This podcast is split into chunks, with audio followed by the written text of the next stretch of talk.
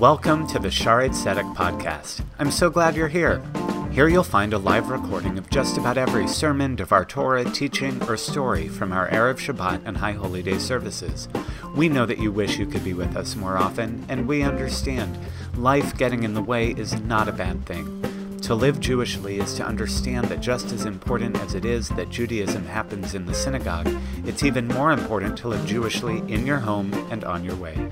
So here we are, in your home, on your way, maybe even on your morning run. If you ever have any questions or want to continue the discussion, let one of us know, and make sure you check out our live stream and YouTube channel for more ways that Shaarei Tzedek is available to you on demand. Keep an eye on your shofar and email so that when you're able, you can be with us as well. Looking forward to seeing you soon. Marc Bloch was born in France in 1886. His father was a well known scholar of ancient history, and Bloch himself was one of the great historians of his time specializing in medieval European history. In his book, The Historian's Craft, he recalls a moment when his four year old son, trying to understand what it is that his father spent so much time doing, asked his dad, Daddy, why is history important? Bloch writes that he believes this is the great question of Western civilization which has expected more of its memory than any ancient peoples. But he seems to think that it is a question only within Christian Western civilization. He writes that the Greeks and the Romans were history writing peoples, and that Christianity is a religion of historians. Other religious systems, he continues, have been able to found their beliefs and their rites on the mythology nearly outside human time. But the sacred books the Christians have are books of history. To Marc Bloch, Christianity was a religion of history, and Judaism is a religion of mythology. Now, Bloch did not consider himself to be associated with any religion.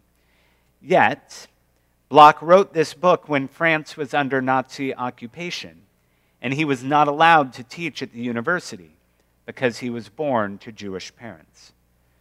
Marc Bloch went on to fight for the French army and was a leader of the French resistance until he was captured by the Gestapo, tortured, and killed. What Professor Bloch called mythology is what I would call the Jewish collective narrative. A narrative includes history, but it's more than history. A narrative is history, stories, events, memory, and mythology. It may have happened and it may not have happened, but a narrative helps to define who one is. We each have a personal narrative, our own history, stories, memory, and mythology that affect how we look at life and how we act. And many times, stories from our childhood, which very well may be embellished, play a large role. We have an American narrative where George Washington's cherry tree plays as big a role as his leadership in the Revolutionary War. And while we weren't present for either, those stories are both a part of who we are as Americans. The Jewish collective narrative is one that spans thousands of years. And while stories may or may not have even happened, we are taught not just to make the values a part of our lives, but to make those events a part of each of our own memory. In this week's Torah portion, we're given the first liturgy of the Jewish people. While most prayer in Torah is spontaneous, the Israelites are told that once they enter the land, they are to bring tithes of the first fruits to the temple in Jerusalem each year. And each year, every Israelite is to say the following. It may sound familiar. Arami Oved Avi. My father was a wandering Aramean. He went down to Egypt with meager numbers and lived there. But there he became a great and very populous nation. The Egyptians dealt harshly with us and oppressed us. They imposed heavy labor upon us. We cried to the Lord, the God of our fathers, and the Lord heard our plea and saw our plight, our misery, and our oppression. The Lord freed us from Egypt by a mighty hand, by an outstretched arm and awesome power, and by signs and portents. He brought us to this place and gave us this land, a land flowing with milk and honey. Now, most likely, none of our fathers or mothers were wandering Arameans although they may have wandered. Nor did many of our parents, if any, ever live in Egypt. None of us were slaves in Egypt, and more importantly, of that first generation of Israelites who would be living in the promised land and tithing their first fruits in this history or myth, none of them would have been slaves in Egypt either. They were all the generation born in the wilderness. Yet each one is to recite the entire Jewish history up to that point as if it happened to him or her. My father was Jacob, who went to Egypt. We became slaves. We cried out, and we were freed. The commandment to recite this prayer is a commandment to keep a collective narrative.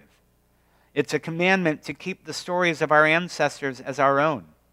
In the Passover Seder, in addition to the paragraph, My father was a wandering Aramean, we add, Bechol dor vador chayav adam nirod atzmo ke'ilu hu yatzam mitzrayim. Every generation, every man and woman should see him or herself as if he or she came out of Egypt. It's not just for the generations that have an immediate memory of their time in the wilderness. Rather, this collective narrative is one that is to be embraced by all of us. These stories are to be remembered, and perhaps the ability to incorporate stories into our memory is an exercise in empathy. When our children ask us, why is this kind of history important? What should we say? If they ask if the stories are true, how do we answer? We say that we are welcoming of strangers because we were strangers in Egypt. We fight for justice because we have been oppressed. We understand the pain of others because we have been there as well. And we understand those who are haunted by the stories of their ancestors because we are haunted by the stories of our ancestors as well. These are all part of our story, even if they aren't part of our lifetime. And they have shaped our people's character and values. In that sense, they are part of our narrative just as much as the events of our own lives. That's why we say we were there. To Marc Bloch, the Jewish collective narrative, was mythology. But Marc Bloch is now part of that collective narrative as well, as he died fighting for the rights that he knew were deserved by all peoples. And we will stand up for the rights of others because of his sacrifice.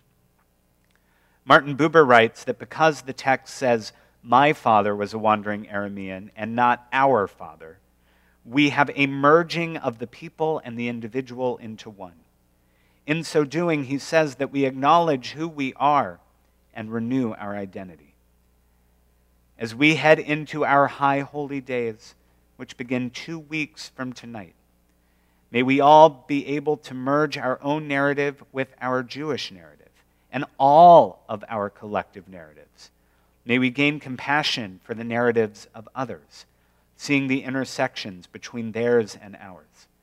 And may our renewed identity be guided by the values of all of our memories, whether we have lived them or not, striving to make the memories of future generations a history that includes stories of compassion, freedom, and peace.